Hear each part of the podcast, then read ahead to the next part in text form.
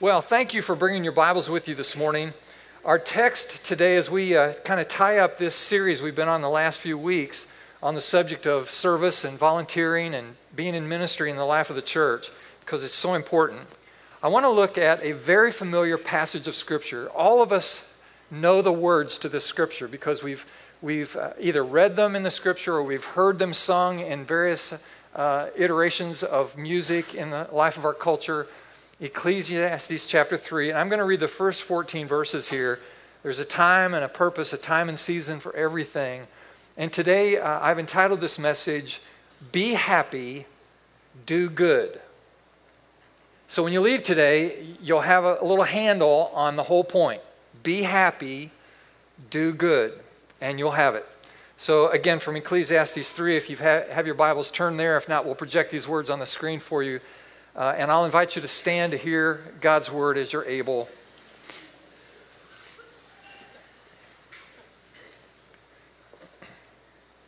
This is Solomon writing these words, one of the wisest men who's ever lived. He said, There is a time for everything, and a season for every activity under the heavens a time to be born and a time to die, a time to plant and a time to uproot, a time to kill time to heal, to tear down, to build, to weep, to laugh, to mourn, to dance, to scatter stones, to gather them, to embrace and refrain from embracing, search, time to give up, to keep, to throw away, to tear, to mend, to be silent, to speak, to love and to hate, a time for war and a time for peace. What do workers gain from their toil? I've seen the burden God has laid on the human race he has made everything beautiful in its time. He has also set eternity in the human heart. Yet no one can fathom what God has done from beginning to end. Now look at verse 12. That's kind of our focus today. I know that there is nothing better for people than to be happy and to do good while they live, that each of them may eat and drink and find satisfaction in all their toil. This is the gift of God. I know that everything God does will endure forever. Nothing can be added to it and nothing taken from it. God does it so that people will fear him. May God inspire us today through this important word. You may be seated. Thanks so much. If you're on the Union Chapel app right now, you'll find the outline of the message. If you have the bulletin, you have that in print in front of you. And there are five uh, points I want to make this morning about how to do the best with your life, how to spend your life in the most effective way. And these five points all begin with a word that starts with the letter A. And so you're looking for these A words. And the first one is this accept that God has a purpose in the good times and bad times of your life. Accept that God has purpose in the good times and bad. Ecclesiastes 3:1 from our text, there's a time for everything and a season for every activity under heaven. So all that means is God has a plan, he has a purpose, he has a reason, he has a season for everything that happens. We see here in Ecclesiastes 3 these 28 different things or times of life, seasons that make up the fabric of our life. And these list of things are a contrast as you read them between the good and the bad, and the positive, negative, the easy and the difficult. And then that leads us to verse 2. It says, for example, a time to be born and a time to die. Let me ask you a question. Uh, do you embrace the season of death as easily and joyfully as you embrace the season of birth? Uh, the answer for most of us is no, and I'm not sure we're supposed to. But the point is made that in all these seasons of life, including death, God has purpose in it. There's meaning there. So accept good times and bad with God given purpose. And it doesn't mean that God did it or that God caused it but rather that He's in it. He's with you no matter the season that you find yourself in life. So accept that. Verse 11 sums it up, says, Everything is appropriate in its time. And the reason everything, good and bad, is appropriate is because God has purpose in everything in its own time. So all of these things have God given purpose. So remember to accept that God is at work no matter what happens in your life. Here's the second A word, if you're writing this down, putting it on your app, and that is to affirm your faith even in confusing times. Affirm your faith in confusing times. Now listen to Ecclesiastes 3:11. This is a fascinating verse, very interesting. It says God has planted eternity in the hearts of men. Planted eternity in our hearts, even so man cannot see the whole scope of God's work from beginning to end.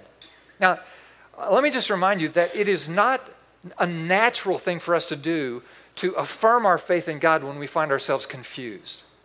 Wouldn't you agree that that in confusing times, all of our relationships get strained. Do you notice that? I'm confused, and so my relationships kind of wobble in that confusion. And your relationship with God will also wobble in confusing seasons if we're not intentional about affirming our faith, even in the midst of the confusion. So, if you want to handle the confusing times of, of your life, then you learn to reaffirm your faith in God. It's in those moments that you want to push into God and you want to associate with people who can encourage and inspire your faith and to come to places of worship like this where you can honor God and pray to God and extend your desire to God. So, this is very, very important thing. And, and then the Bible says here God has put eternity in the hearts of men. He's, what does that mean, you suppose? God has put eternity in our hearts. I think it means that He has given us all hope that there's something else, that there's something more, that there's something beyond us. Indeed, that hope that we're immortal, hope that we'll live forever, hope that there's something more significant for us in the next life even than there is in this life. He's put eternity. Think about that. He, he's put forever in our hearts. That we have this idea, this notion, this hope that there's something else, there's something more. You know, I don't really think you can summarize Ecclesiastes 3 by considering this phrase We are somebody and we are going somewhere.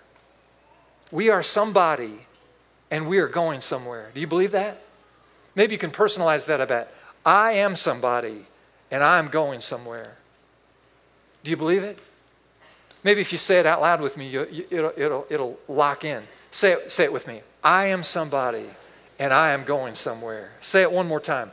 I am somebody and I am going somewhere. It's absolutely true. There's something out there, there's something more, there's something greater, there's something more significant that God has in mind for me. God has put eternity in my heart. I love, I love the words of Gene Cernan. Some of you here are old enough to remember Gene Cernan he was one of the Apollo astronauts, Purdue University grad, and he walked on the moon. And on his trip home from the moon, this voyage, an incredible voyage, uh, he had a few hours just to muse and consider what was happening. When he got home, he wrote these words. He said, There has to be something, someone who ordered all of this, not in a religious sense, but a spiritual sense. We came and went to the moon because of the predictability and the order of the universe. And I think Gene Cernan has reasoned well that indeed there is something bigger, something grander, something more powerful out there than us. And, and it, allowed, it allowed human beings to calculate speed and distance in order to send people to the moon and back home safely. And indeed, we have that hope in us. And yet, the next part of the verse, verse 11, while God has put eternity in our heart, it then says, But we can't fathom what God has done from beginning to end. In other words, God knows some things that we don't. Now remember, I'm asking you to reaffirm your faith in confusing times. God knows some things we don't. We see the current situation, God sees the results. We see the present, God sees the future. So reaffirm your faith in confusing times. It's the right thing to do. Here's what Jesus said to his disciples in John chapter 13, verse 7. He said, You do not realize now what I'm doing, but later on you'll understand. I don't know if that gives any comfort to you, but it does to me. Because there have been many times in my life when I've prayed, Lord, what are you doing? What's going on? Why is this happening? Why this? Why me? Why now? You've been in that moment too, haven't you? Those words are comforting to me. Jesus said, You don't realize now what I'm doing, but later on you'll understand. See, God knows some things that we don't know. God sees the front from the back. We can only see right now, the current reality, the snapshot of the current moment that we live in, and a little bit of recollection from the past. But God sees the past, He sees the present, He sees the, the future. He sees the end of it, and He knows that it's all going to be okay because He's in control. Can I encourage you? Reaffirm your faith. Now, I know what you're thinking. I know what you're thinking. You're thinking, look, I came to church today. I expected to hear the preacher say something helpful to me, and now all he's doing is saying stuff that everybody already knows. He's just, this is just preacher talk. I mean, what do you expect a preacher to say? All right, you're confused, you're in a tough season, it's a tough time, what should you do? Preacher says, well, get closer to God. Okay. Everybody knows that. And if you're sitting there right now thinking, I already know that, Pastor, why do you have to bring this up? I mean, it's, it's so common sense, it's so axiomatic. Why do you have to mention it? And the reason I mention it is because over the years of my pastoral ministry, I have watched this over and over and over and over again. A person gets in a confusing season of life and they go to pieces. They panic. They disconnect from the church. They they, they disconnect from their primary support networks and they react poorly and they start making bad decisions. And all of these negative consequences occur as a result of these bad choices. So when, when you hear someone say, in confusing times, reaffirm your faith in God, here's what I recommend you do do it. Actually, do it. Don't run from God, actually, push into God. Actually, practice this. Well, everybody knows that's what you're supposed to do. You get confused, you talk to God. You get upside down, you, you ask God for correction. Everybody knows that. Okay, well, everybody knows it, but not everybody does it. So when it happens to you, press into God. You okay? Nod your head like you're all right. Uh, all right, there's three of you who's still okay. That's fantastic. When our youngest son Isaac was about eight years old, we were at the lake, and there had been a heavy rainstorm, and the lake filled up and one of our piers a little lower and smaller than the other one, and the water actually went over the top of the pier by about an inch. So that from, the, from up on the, the hill at the house, looking down at the water, you couldn't see the pier at all. It was underwater by about an inch. And so Isaac went down there and he thought this is going to be great. And he went down there and he starts walking on the pier. And from the house,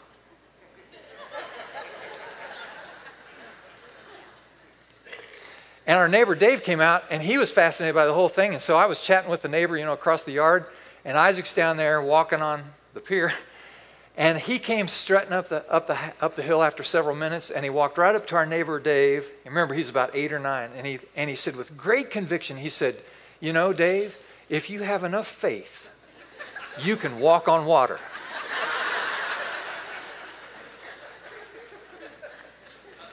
and Dave and I chuckled. Dave chuckled. And he said, yeah, he said, that's probably right. But he said, it's also helpful to know where the pier is.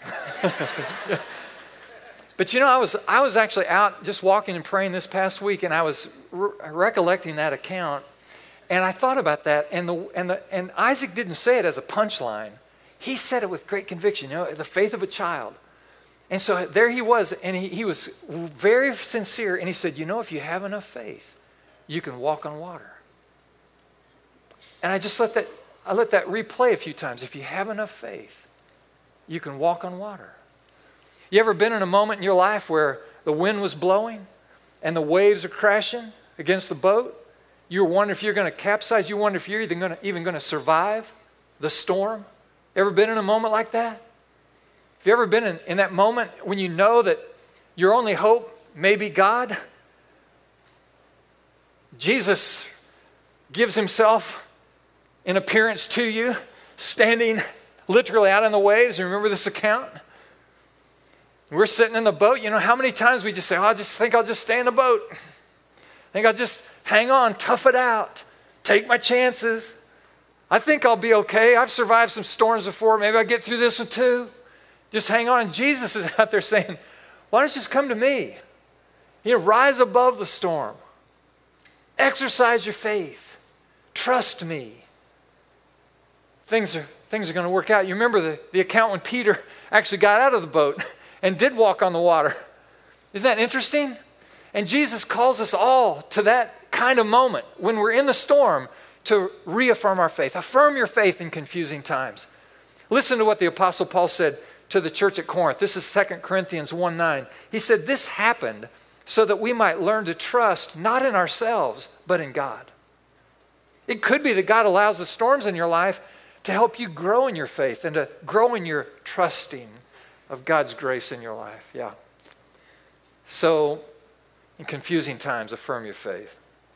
Here's uh, the third A word that you want, and the word is apply.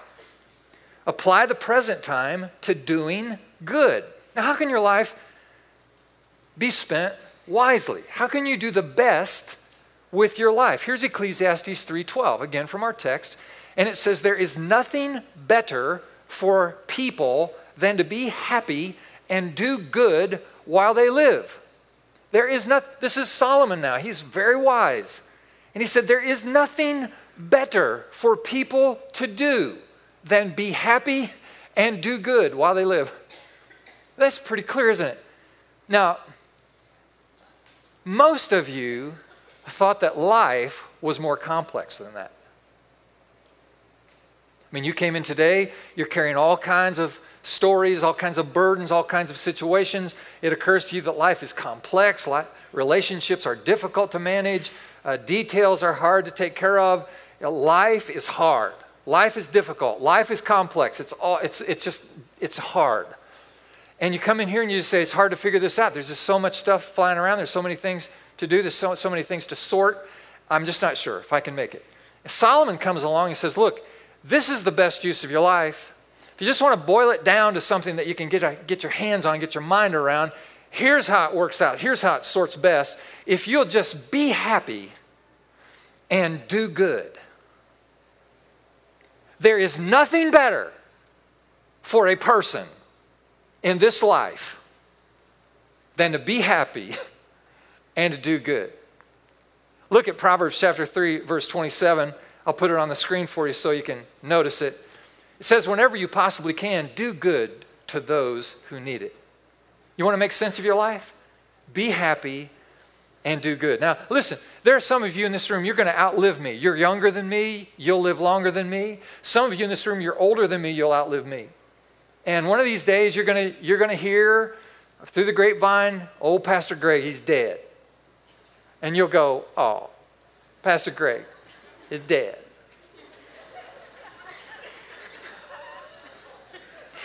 I know some of you won't have that reaction, but for many of you, you'll be, oh, I'm sad. He's dead.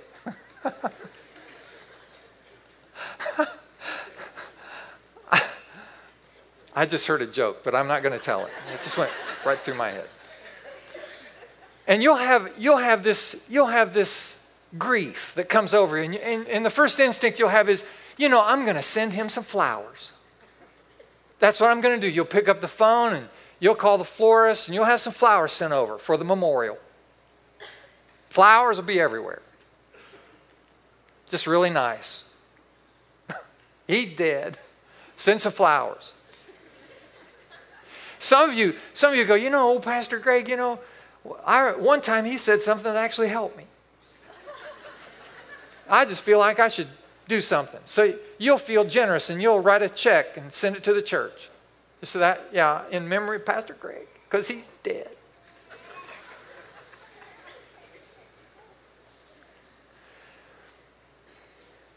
Let me help you with that.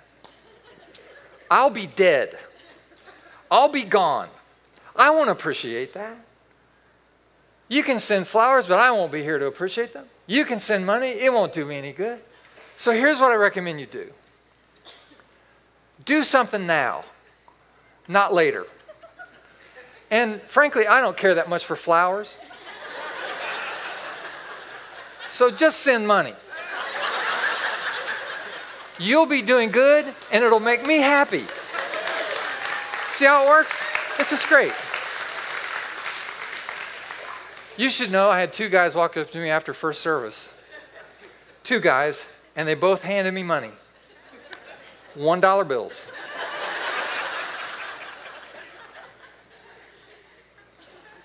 They said, Pray God will bless us. Give, give us that God will give us a, a, a threefold return on our, on our giving. I said, You guys are so cheap, you're going to need that hundredfold return to get anywhere on your giving, not threefold. Ecclesiastes 11, 11 4 says, If you wait for the perfect conditions, you'll never get anything done. What are you waiting for to do good? What are you waiting for? If you wait for everything to be lined up perfectly, probably won't happen. I believe most of you are doing better than you think Could I just encourage you today? Many of you are doing well and doing good, and yet you still don't believe it. Listen, I want to say you're doing better than you think. Can I give you permission to be happy about how well you're doing? Uh, let me, could I just mention parents today? You're doing good. Listen, I want you to know I notice. I notice how you're raising your kids. Now, your kids do goofy things and sometimes irresponsible things. I get that, but you keep loving them. You keep accepting them. You keep forgiving them. You keep unconditionally caring for them. And you're, you're, you're nurturing them and counseling them. You're doing good with your kids. And I want you to notice that. And I want you to realize how well you're doing and that you should feel happy about that. There are spouses in the room today, and our church is full of stories like this where spouses have come to their senses and they've said, they've said to the other, you know, I, I think loving you like Christ loved the church is the best way forward. And I want to submit to you as you submit to me. And there are numbers of marriages in the life of this church, not only that have restored their marriage from crisis and, and redeemed their marriage, and it's stronger than ever, but there are other marriages that have always been good and always been strong, and they grow in their strength, and they be, you become mentors to other couples in the journey. So many of you in your marriages are doing really, really good. Now, let me just remind you doing good just doesn't mean a good state, you know, a, a good attitude. Doing good is not a verb in this case in Ecclesiastes 3:12. It's a noun. So what, what Solomon is saying is be happy and do good things. Do good stuff. Do good. And some of you in your marriages, you're doing really good. Some of you young people, could I just say that I've noticed, and it's obvious to me and many others, that you are, that you are a person who are, who's growing in your devotion to Christ and, and you're respectful to your parents and to your teachers, your professors, and to your friends and peers, and you have a growing sense of your own personal destiny in God and a growing sense of God's call on your entire generation. And I just want to say, you're doing good. You're doing good. I notice. I'm proud of you. You're, you're, you are on the right track, and God is going to use you. There's so many teachers and, and other leaders in the context of our church. And sometimes I know as teachers, you wonder if anything you do matters at all in the lives of your kids. Let me just say, what you do matters. What you do matters.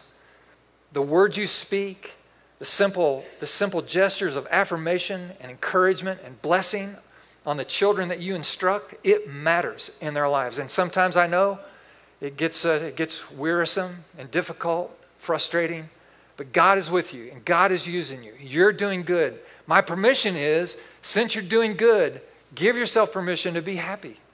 Be happy about that because you're doing well. And, and others of you, you own businesses, you manage employ, employees, you have important responsibilities, and you're creating a culture in your business where your employees can enjoy a culture that's Christ centered and the right values are expressed there. And people's lives are actually meaningful in that culture and it matters in their lives. And you're doing really good. Really, really good. Really good. Some of you are employees and you punch the clock and you go to work every day and, and you work hard and, you, and you're diligent in, in the things that God places in front of you. And you wonder sometimes if that matters. And I want to say to you, it matters because you're raising the value of the company that you work in. You're raising your own sense of esteem. You're, you're influencing your coworkers. It matters that you do so good in the context of your work. In so many ways, in hundreds of others of ways, let me just say that you are doing good. And so my permission giving today is about being happy about that. Be happy about that. Give yourself permission. There's nothing better for people than to be happy and to do good. And can I remind you that those two things go together? It's not a coincidence that Solomon used those two points in the same sentence. Because if, if you're just happy, if you're just enjoying life and rejoicing in life, and, and that's all you have, then what will happen to you is you'll, you'll, you'll grow into, into a, a sourness. It, it'll get warped. If it's only about your enjoyment and your happiness and you're not doing good for others, then you become indulgent and it, and it becomes unhealthy. And on the other hand, if you're only doing good without giving yourself permission to be happy, then that becomes tiresome and wearisome. That's why the Bible says, don't weary in your well doing. But hang in there. And the way that you hang in in well doing is by celebrating the opportunities God gives you and being happy along the way. There's nothing better for a person than to be happy and to do good. Here's the fourth here's the fourth idea and it's the word appreciate. That's the word you need. Appreciate all your time as a gift from God. This will be a quick point. Ecclesiastes 3:13, all of us should eat and drink and enjoy what we have worked for. It is God's gift. Now, I'm talking to mostly Christians in the room today, and our problem isn't the, the doing good. We're pretty good at doing good. The problem for most Christians is the being happy. Now let that, let that settle for a minute. Too many Christians feel guilty for such activities that Solomon recommends in Ecclesiastes 3:13. You should eat and drink and enjoy what you work for. It's God's gift. So the right perspective is everything that God has given me is his gift. Life is a gift. So receive it, unwrap it, enjoy it. Place value on the time and the resources God has given you by his grace. It's the right thing to do. I'm not saying we should play all the time. I'm just suggesting that we should enjoy the time and the blessings that God has given us. Can I get an amen? I mean, there's, there should be some fun in this thing as we go. Ecclesiastes 11:8 says, "However many years a man may live, let him enjoy them all." Guys, that's so important. Enjoy your life. Let me ask you, do you still enjoy your birthday? Still enjoy it? As you get older, you go, I'm not sure I'm supposed to celebrate this anymore. Yes, yes, you are. Yes, you're alive, and it's a gift from God. Appreciate all the time God gives you. One lady gave another lady a birthday card. It read, Don't let another birthday frustrate you. We have men for that. No. Oh. Number four. Here, so here's the last one. Number five. Here's the A word you need for this fifth point anticipate. Anticipate giving an account of your life. Anticipate giving an account. Now, so far this sermon has been, you know, pretty practical and pretty straightforward and fairly easy to cope with, but this last point, it's not as easy. In Ecclesiastes 3:15, it says, "God will call the past to account." God will call the past to account. Now listen, this is not a popular theme in today's postmodern, post-Christian culture we have a lot of folks who tout themselves as very spiritual, and they've taken a little bit of this and a little bit of that from their spiritual experiences and philosophies, and they put it all together, and so they, they call themselves spiritual. But there's one component that always is missing, almost always missing from today's spirituality, which is ultimate accountability. We like the notion of a God who's up there and he's all loving and he's all forgiving and he's all tolerant, and no matter what you are inclined to do, it's good with God as long as you are good and careful. And that's a happy religion. It really is, very happy. The Bible, though, talks very specifically about the notion of accountability. In fact, let me put this uh, verse of scripture on the screen for you. Romans 14 12 says, Each of us will give an account of himself to God. Are there any questions? That's pretty clear, pretty straightforward, isn't it? Every one of us will give an account to God. Now, have you ever imagined what that might be like? I've thought about this. you are now standing alone at the judgment bar of Almighty God. Some big angel calls your name. Paris, step forward.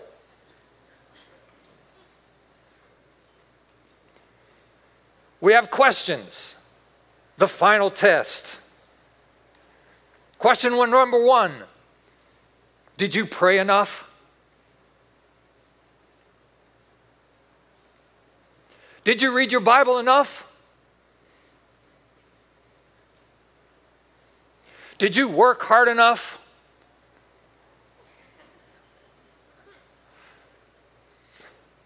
Did you gossip too much?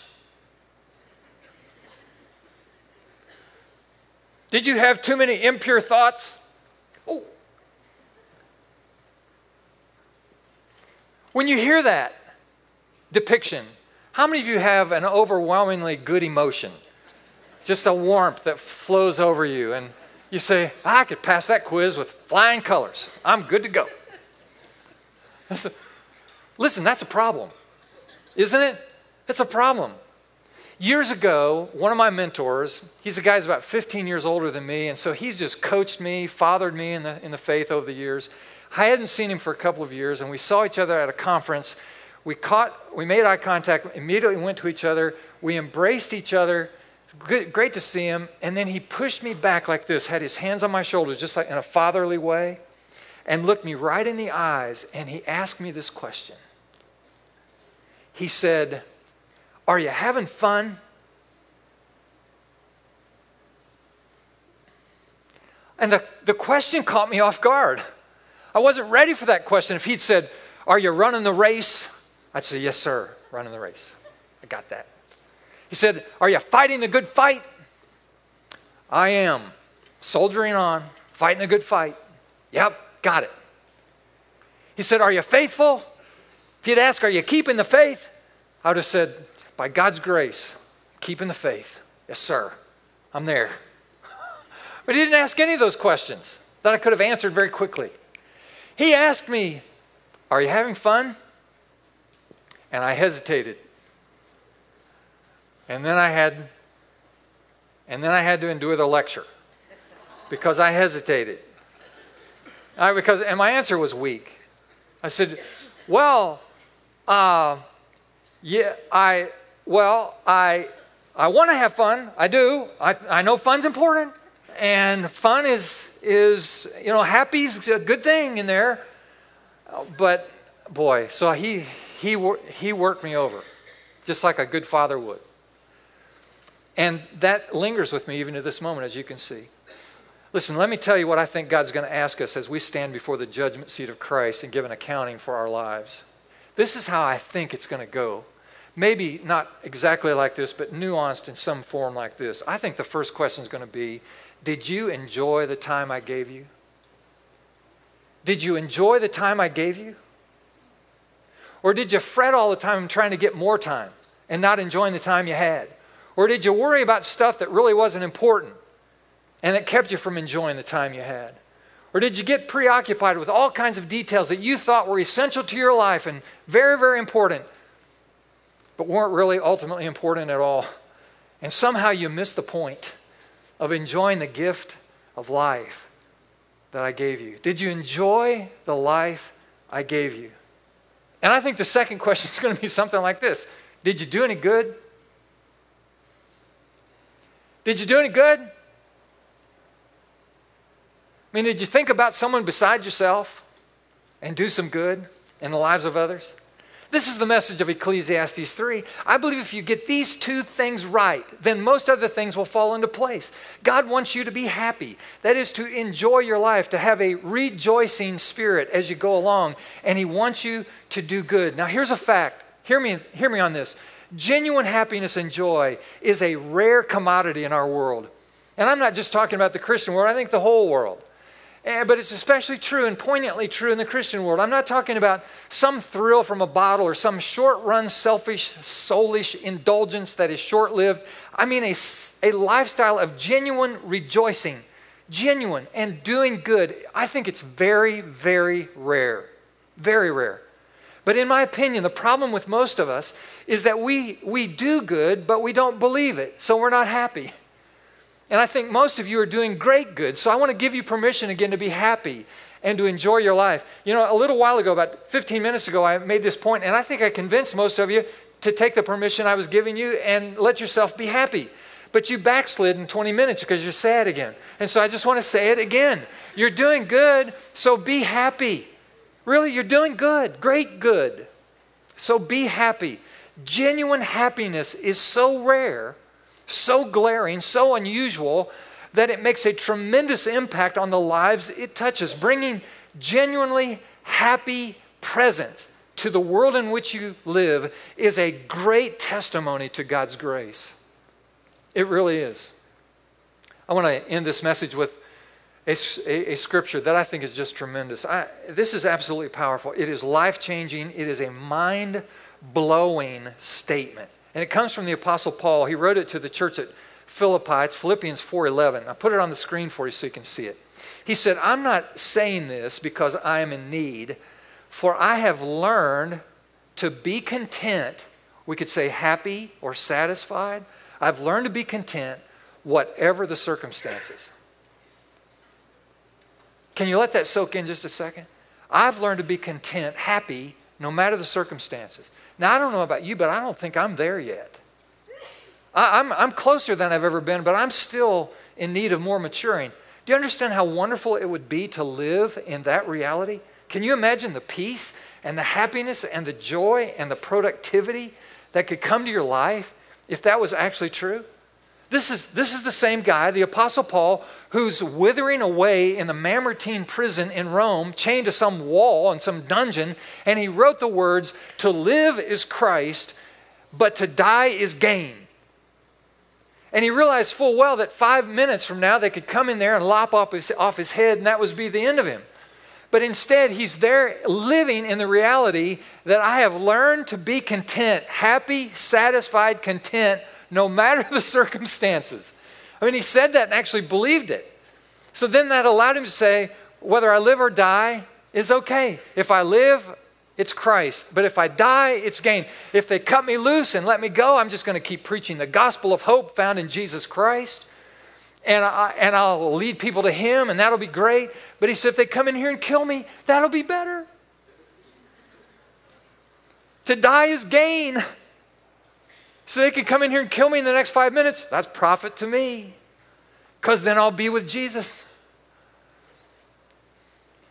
What, what, kind of, what kind of effect would this have on the, on the typical temptations we deal with in our lives? You know, those places where we get tripped up so easily. What if we really learned how to be happy and do good and learn to be content no matter the circumstance? What would that do to temptation? What if the devil came along and said, Listen, if you'll stop chasing after God and you'll stop living for Jesus, I will give you the world. I'll give you everything the world has to offer. But you're a person who's content no matter what. You respond to that temptation by saying, Look, I've got everything I need. I'm happy. I don't need any more to be happy. I'm content. I'm content right now. Take your world. Who needs it? I'm happy. What if the devil gets frustrated by that response and he says, All right, what I'm going to do is I'm going to take everything that's meaningful to you away from you. Just take it all. If you're a person living in this, in this reality, then you just say, Look, none of it's mine. Don't you get it? I'm just passing through here. Whatever, whatever is in my possession right now belongs to God. I'm just merely stewarding it. I don't have to have this stuff to be happy. My, my hope, my contentment, my satisfaction, my happiness is found in my relationship with God. He's all I need. He's the one who puts contentment in a human heart, not all that stuff. Take my stuff. I don't care. I'm content. This afternoon, when you're finishing lunch or before you eat lunch and you're bowing your head, would you pray? God, help me to be happy and to do good, content in my life, no matter what. When you lay your head on the pillow tonight, would you remember this simple little phrase from Ecclesiastes 3:12? God, there's nothing better for me than to be happy and to do good. To do good. Well, we've talked about uh, serving and volunteering in the life of the church, and there's a family in our church called the Cartwrights. They serve in all kinds of ways. Made a little video to present them, And just to encourage and inspire you to think about areas where you can serve, do good in your life. I want you to check it out. Thanks.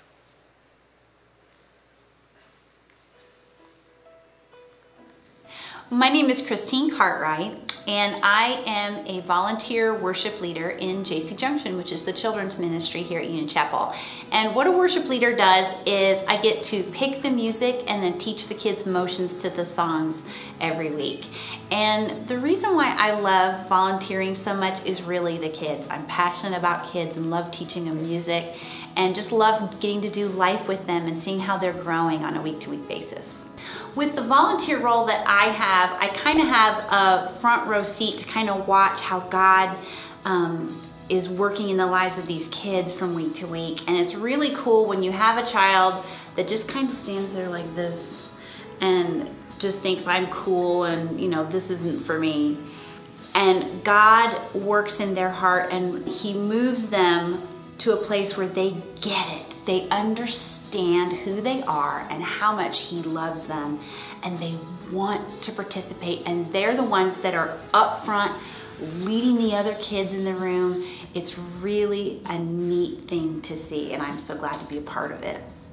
My husband Rob and I have tried to show both of our boys from a very young age that serving is something that we do regularly and we do it together as a family. And so when they were little, we just took them wherever we went wherever we served so that they could see what we were doing.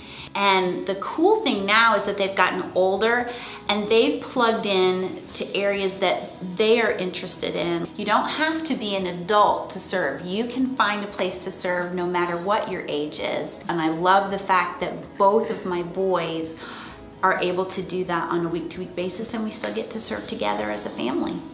You know, God has taught me that anyone can serve. You just have to be willing to do it. It can be kind of intimidating to volunteer for the first time when you've never done it before. And so I would say to you, if you don't really know where you fit in, maybe go and talk to a pastor, have them explain to you a little bit about some of the different areas that we have in the church. We certainly have tools like a spiritual gift survey where you can go online and they ask you certain questions to see what kind of things you like and what you don't. And then once you've kind of used those tools, try to find an area that you think you could plug in and just start and try it for like a month or two and see if that doesn't work. And if it's not really something that suits you, try something else. But the big key is to just try and see how God can use you to make an impact on others. Wasn't that great? This uh, brochure that you received in your bulletin today has a little insert in it.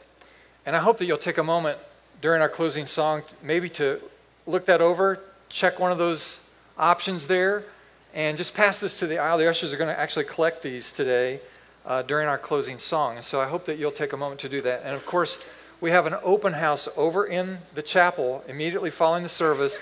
If you go through the gray wall there and hang a right and just go across to the chapel right next door, there are some wonderful people there that are representing all of these areas depicted in the brochure and can speak with you, answer any questions you have. It doesn't mean you're making, you know, a commitment to do anything, but you're just informing yourself and opening your life to the possibility of doing some good.